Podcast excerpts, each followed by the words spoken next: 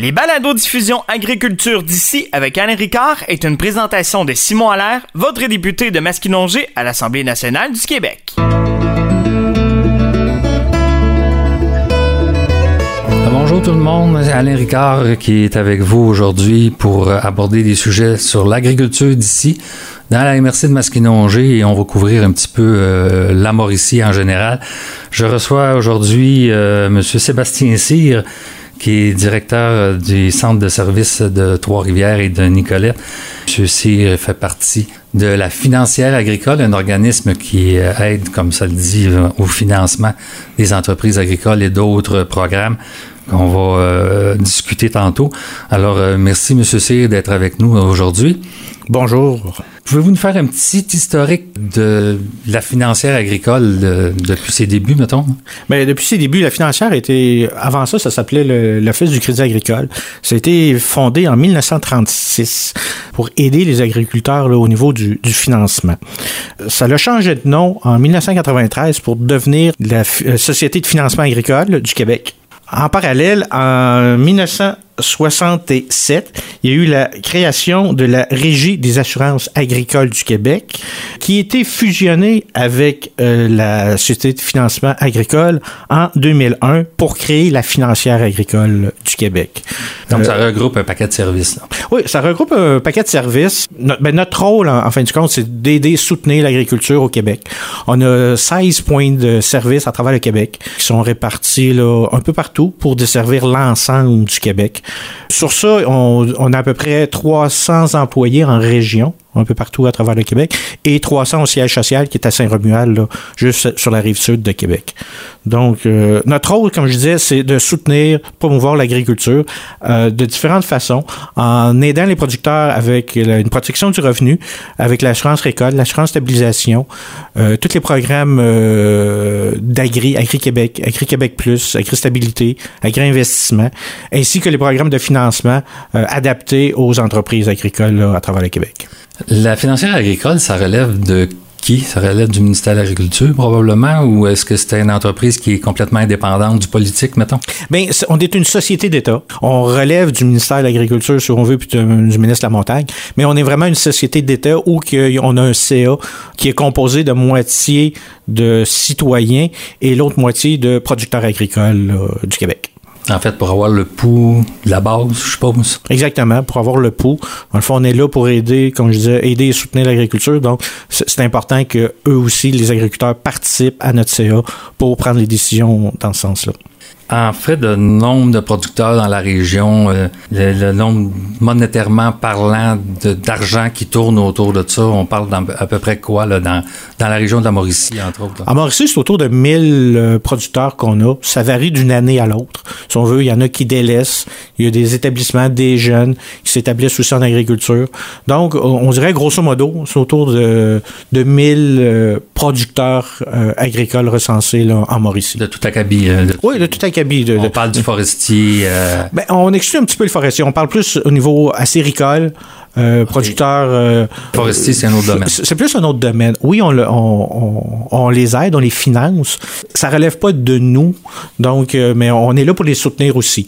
Mais dans le fond, le, au niveau des, producteurs à Mauricie, c'est autour de 1000. On a des, des petits gentlemen farmers qui sont là, qui font de l'agriculture à temps partiel, Tandis qu'on a des grosses entreprises euh, avec euh, plusieurs employés qu'on a dans notre, notre clientèle. Une des choses qui tourmente un peu euh, les producteurs agricoles, c'est l'élévation graduelle du prix des terres. Est-ce que vous avez une petite statistique là-dessus depuis les dernières années de ce que ça a l'air, le prix d'une terre agricole en Mauricie?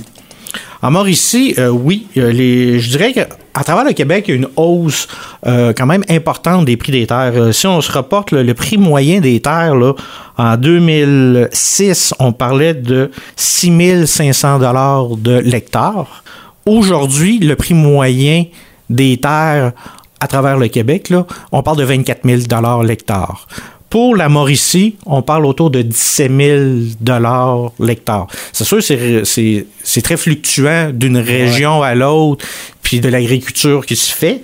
mais ça donne quand même une idée là, quand même importante là, du, prix. Puis si on regarde dans, Montérégie, ça va jusqu'à 40 000 l'hectare.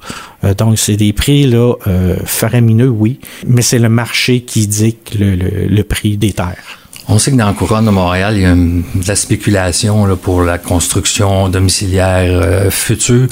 Est-ce que dans la région ici, est-ce que ça existe, ce phénomène-là? Non, à mes yeux, il n'y a pas de, vraiment de spéculation. C'est vraiment les producteurs euh, qui font, qui déterminent le prix avec l'offre et la demande. Euh, puis il y a tout le temps la protection aussi, la, la, CPTEQ, qui nous aide à protéger les terres agricoles au Québec et en Mauricie aussi, pour pas qu'il y ait justement de la spéculation, les valeurs euh, pour le, volet immobilier. En Mauricie, j'ai pas beaucoup de dossiers où que c'est du ou que c'est des étrangers qui ont acheté les terres. C'est vraiment les, producteurs entre eux qui achètent les terres pour, euh, pour grossir, pour se diversifier. Qui achètent un voisin qui n'a pas, de relève, des choses de genre. Exactement. Euh, on va parler un petit peu de la relève euh, au travers le prix de ces terres-là. On, on, peut parler aussi du prix du quota, tant qu'à ça, que lui est stabilisé depuis quelques années. Mais la relève au travers de ça, elle se débrouille comment? La relève euh, sont imaginatifs. Ils trouvent des moyens de se partir en agriculture. Euh, c'est certain qu'à ces prix-là, euh, ils trouvent d'autres moyens. Souvent, c'est de la location ou c'est des petites entreprises qui démarrent. On a beaucoup de, paniers bio, des choses comme ça qui, qui démarrent avec, qui ont besoin de moins d'immobilisation. Mais quelqu'un aujourd'hui, un jeune qui veut se partir dans le lait, ou dans les, grandes cultures, il faut qu'ils s'associent avec déjà une entreprise existante. Ça, prend un grand capital. Ça prend un, énorme capital, une mise de fonds. Parce qu'à ces prix-là, les terres, c'est certain que c'est pas rentable, si on veut. Là. Mais en tant que financière agricole, comment est-ce que vous comptabilisez la rentabilité d'une expansion à ces prix-là? Pour les achats de terre à ces prix-là, c'est souvent, le, on appelle souvent le, le, vieux gagné qui aide à payer le, le, nouveau. C'est principalement le, pourquoi. Euh, comment ils peuvent faire une, une, croissance, euh, mais acheter des, des, prix sans mise de fonds à ces prix-là, il n'y a pas de, il y a rien, il n'y a pas une culture qui peut mettre ces, ces, ces terres-là euh, rentables, si on veut. Là. Si on parle de culture maraîchère, c'est déjà, c'est déjà mieux culture maraîchère, mais euh, on n'est pas une région où on en fait à grande échelle. On n'est pas comme la Montérégie où il y a beaucoup de, terres. C'est pour ça que les prix, mais 40 000 sont, en conséquence. C'est ça. On parle de 40 000 pièces l'hectare comparativement à ici où on est autour de 17 000. Donc on se fait moins de culture maraîchère, tandis que ici c'est plus euh, les céréales, maïs, soya c'est pas la même dynamique non plus. on parle de quantité d'employés phénoménale aussi, dans la plupart des cas des maraîchers.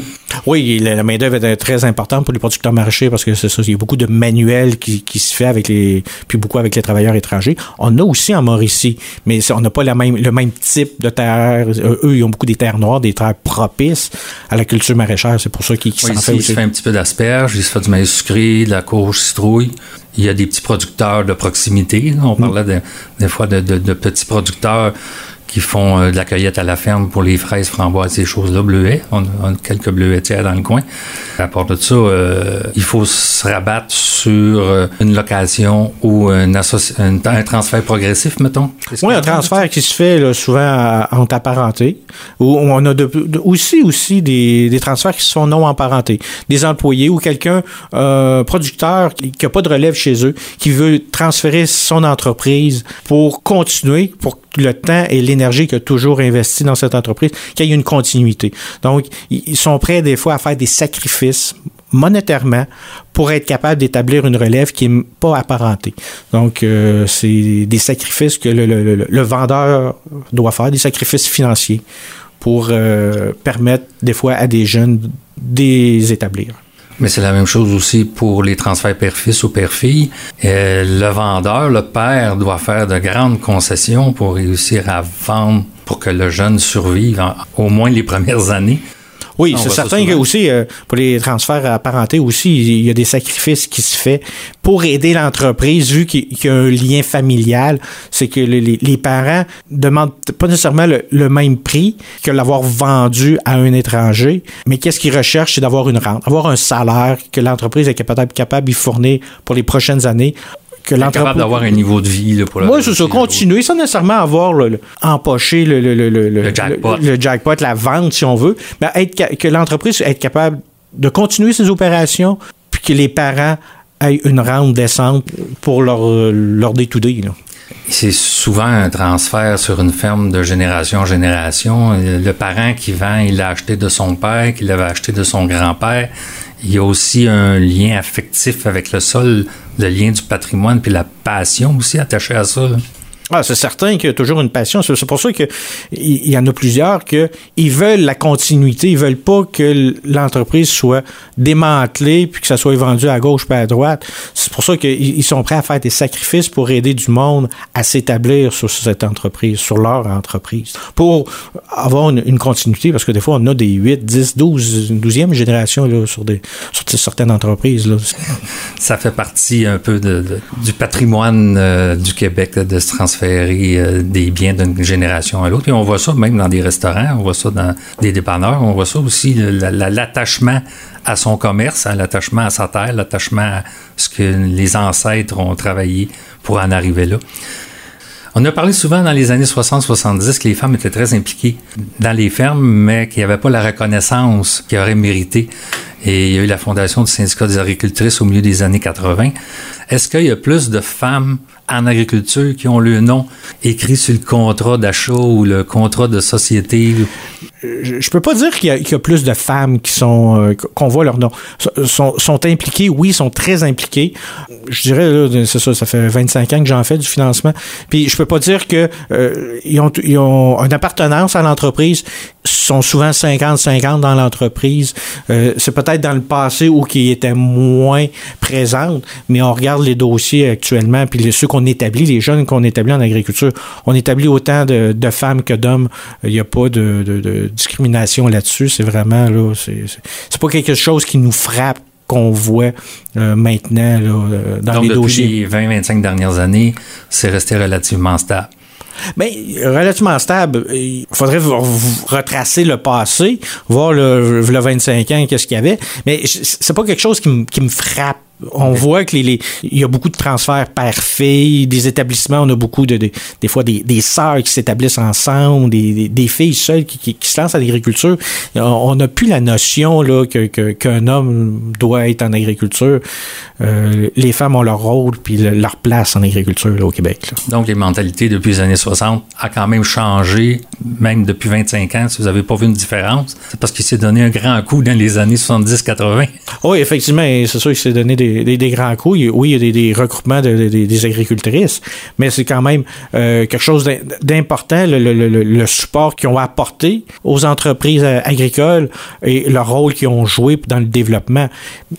On parle de relève. Euh, voulez-vous nous donner un petit portrait de ce qui existe comme mesure de soutien pour la relève?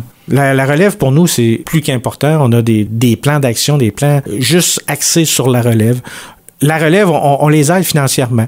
Nous, on fonctionne beaucoup avec euh, l'expérience et la formation.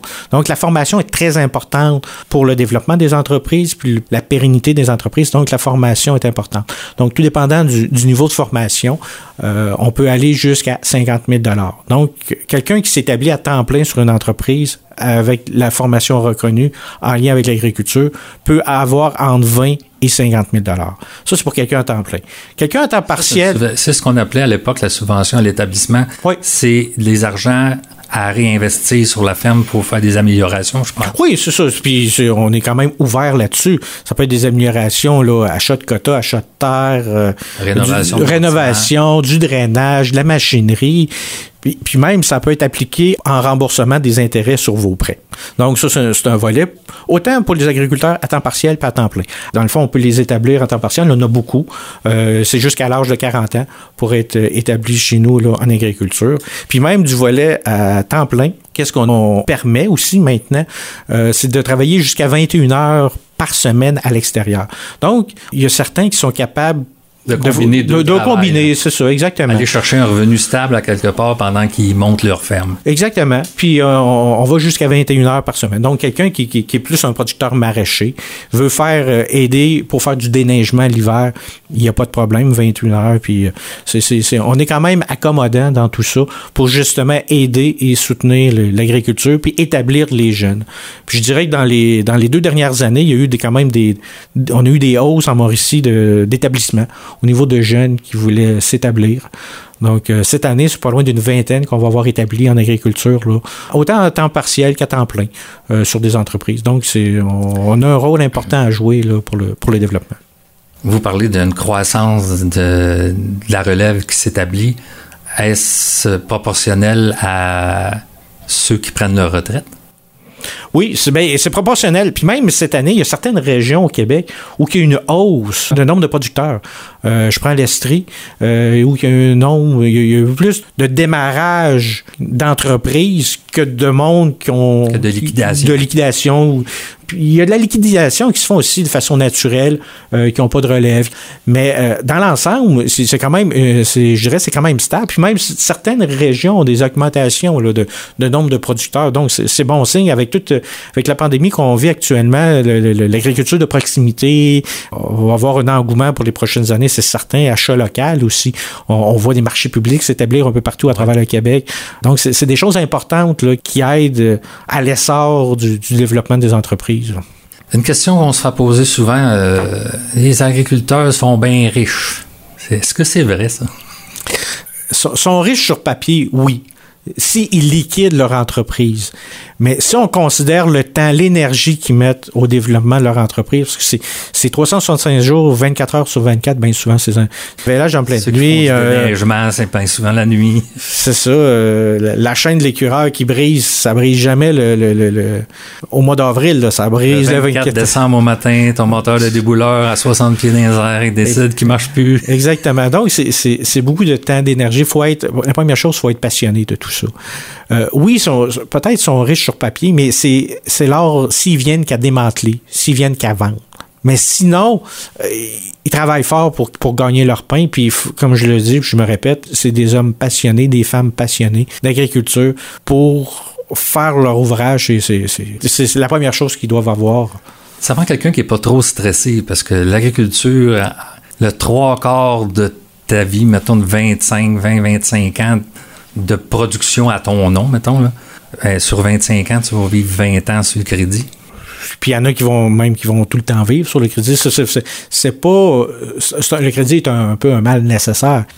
Je pense que les agriculteurs, euh, grosso modo, ils travaillent beaucoup, ils font plusieurs heures dans, leur semaine.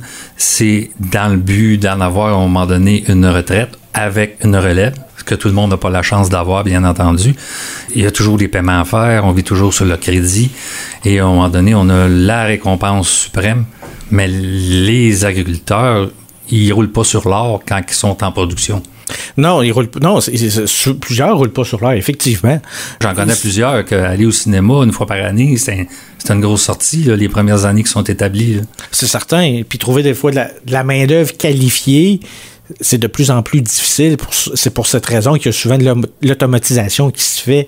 Mais l'automatisation ne remplace pas l'être humain. C'est un complément aux producteurs pour, pour les aider.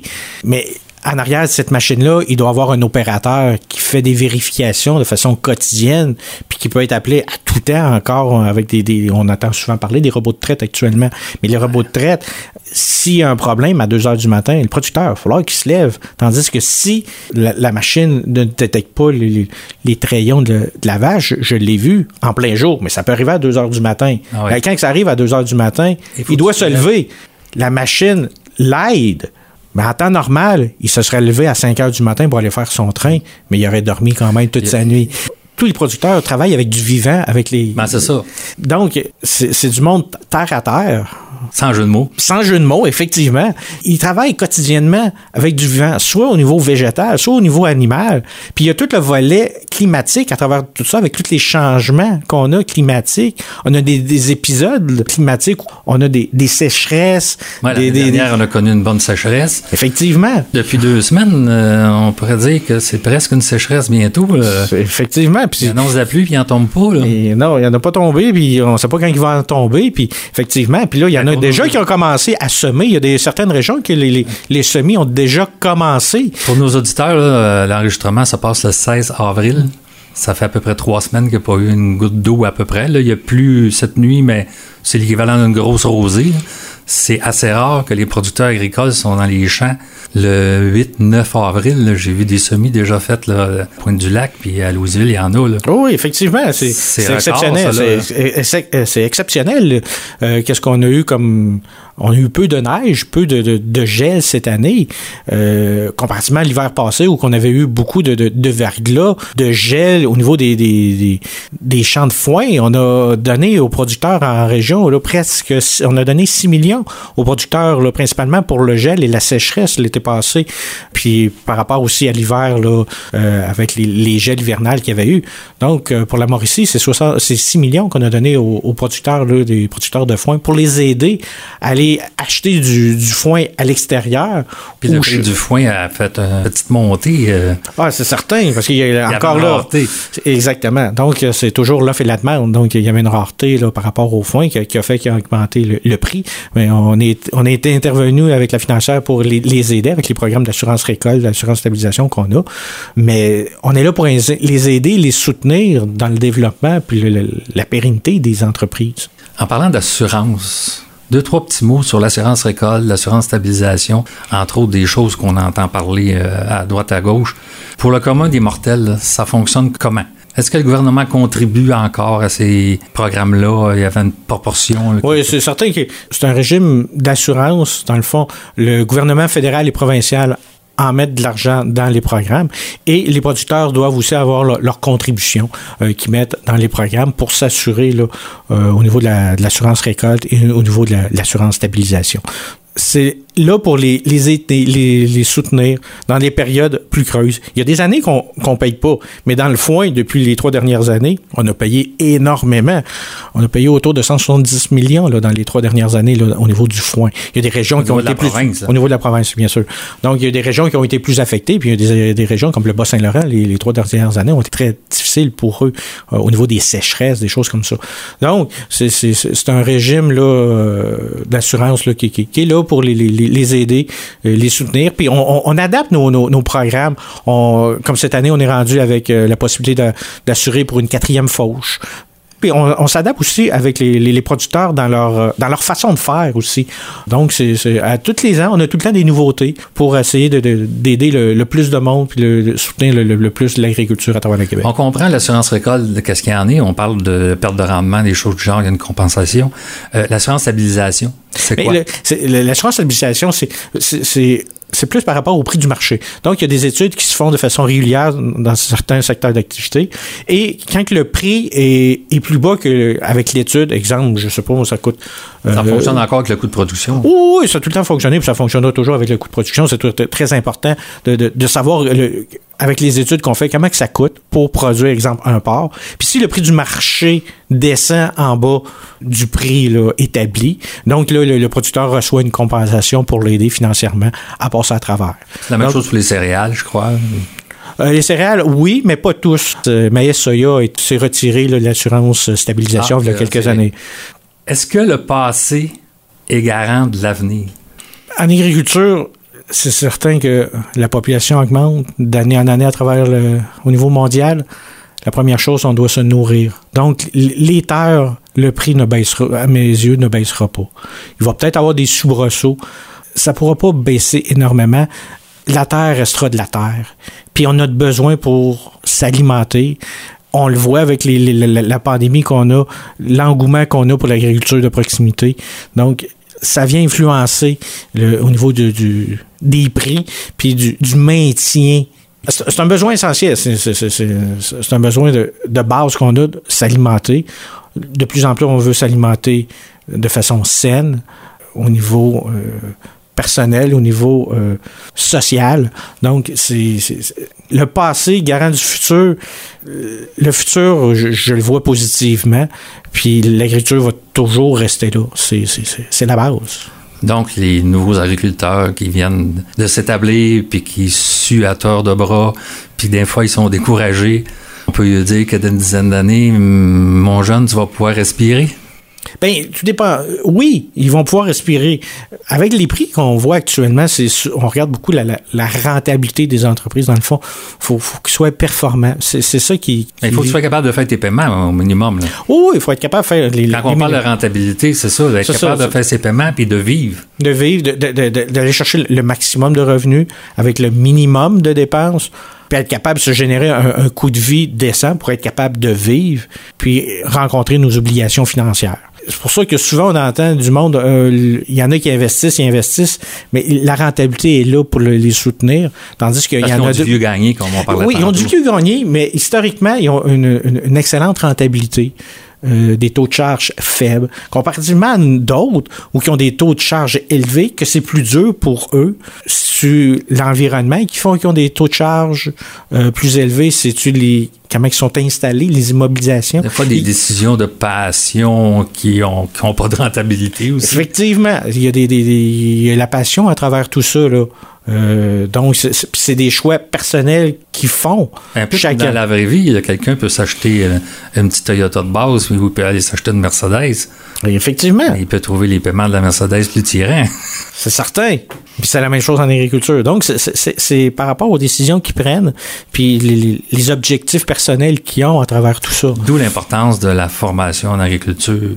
Oui, c'est pour ça que nos, programmes de relève, le volet formation est très important pour être capable de prendre les bonnes décisions financières, techniques euh, par rapport à la gestion de l'entreprise dans le day-to-day de l'entreprise. Donc, c'est pour ça que, oui, la formation est très importante. L'expérience aussi euh, est, importante. Avoir rempli notre coffre outils jeune, euh, des fois aller faire des stages sur d'autres entreprises, voir qu'est-ce qui se passe ailleurs pour aller chercher des connaissances, des méthodes de faire qu'on peut après ça appliquer chez nous puis aider à, faire croître l'entreprise dans tout ça.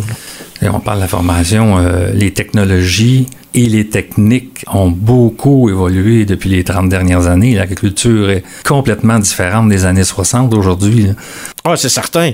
Euh, il y a beaucoup plus de, l'agriculture. Là. On prend l'agriculture de, de, précision. Là, que les, c'est compliqué, ça, cette affaire-là. Là? Ça s'en vient très compliqué, effectivement mais à chacun à s'adapter selon ses capacités, ses volontés aux nouvelles technologies. Il y en a qui embarquent à pieds joints là-dedans, mais il y en a d'autres qui sont plus réticents. Éventuellement, peut-être qu'ils vont embarquer, mais il y a une tendance toujours dans le but de s'améliorer pour aller chercher une meilleure rentabilité. Puis des fois aussi pour au niveau environnemental, au niveau de, l'agriculture de précision, des fois c'est mettre de l'engrais plus en bande, plus de, façon localisée dans des endroits où il y a un peu plus de, de, une baisse de rendement parce qu'il y a les capteurs de rendement. Puis après ça ils peuvent faire juste dans le fond euh, ajuster, le ajuster par rapport au rendement, par rapport à la topographie du sol. Donc c'est tous des éléments là qui, qui, qui fait que l'agriculture de précision a sa place. Ça aide à diminuer la pollution. Effectivement. Le gaspillage. Oui. Le gaspillage aussi. Effectivement.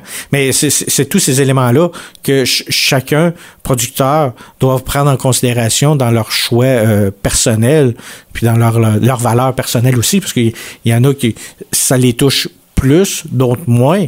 Ça à chacun de, de s'adapter en fonction de, de, de ses Donc, valeurs. quelqu'un demain matin qui a 18, 19 ans, qui rêve d'avoir euh, une ferme, aussi petite soit-elle, il y a encore euh, de l'avenir pour ces jeunes-là. Ah, définitivement. Il y a une, belle avenir devant eux. Comme on le disait précédemment, on joue avec du vivant. Puis il n'y a pas une journée qui est pareille. Il n'y a pas une saison qui est pareille. C'est un défi qu'ils ont, mais avant toute chose, il faut, faut être passionné. Donc, c'est la première chose qu'on doit avoir, c'est la passion. Sans passion, ils ne pourront pas aller atteindre leur rêve de... de, de... pas s'imaginer qu'ils vont faire du 9 à 5. Ah, jamais. Jamais, jamais, jamais, jamais. J'aime bien ton intonation. Oh, jamais. jamais. C'est certain, c'est ça. Pas du 9 à 5. C'est trop, comme on l'a dit précédemment, c'est 365 jours, 24 heures sur 24. On sait jamais qu'est-ce qui peut nous arriver. Puis les sommes qui sont investies dans ces entreprises-là, souvent, sont, sont, importantes. Donc, on peut pas laisser ça à l'abandon. On peut, peut pas dire, ben, on, on reporte ça à demain ou après-demain. La rentabilité en dépend souvent. Ben, je vous remercie beaucoup, M. C. Je pense qu'on a fait pas mal de tours et euh, j'espère que ceux qui nous écoutent pourront recourir, à vos services et que ça aura encouragé peut-être euh, des jeunes à continuer dans cette voie de prendre la relève dans le milieu agricole dans la MRC de Masquinongé. Parfait. Merci bien, M. Ricard. Donc, c'était M. Sébastien Cyr de la Financière agricole du Québec et Annie Ricard qui vous souhaite une bonne journée. Ce balado-diffusion est une présentation de Simon Allaire, votre député de Masquinongé à l'Assemblée nationale du Québec.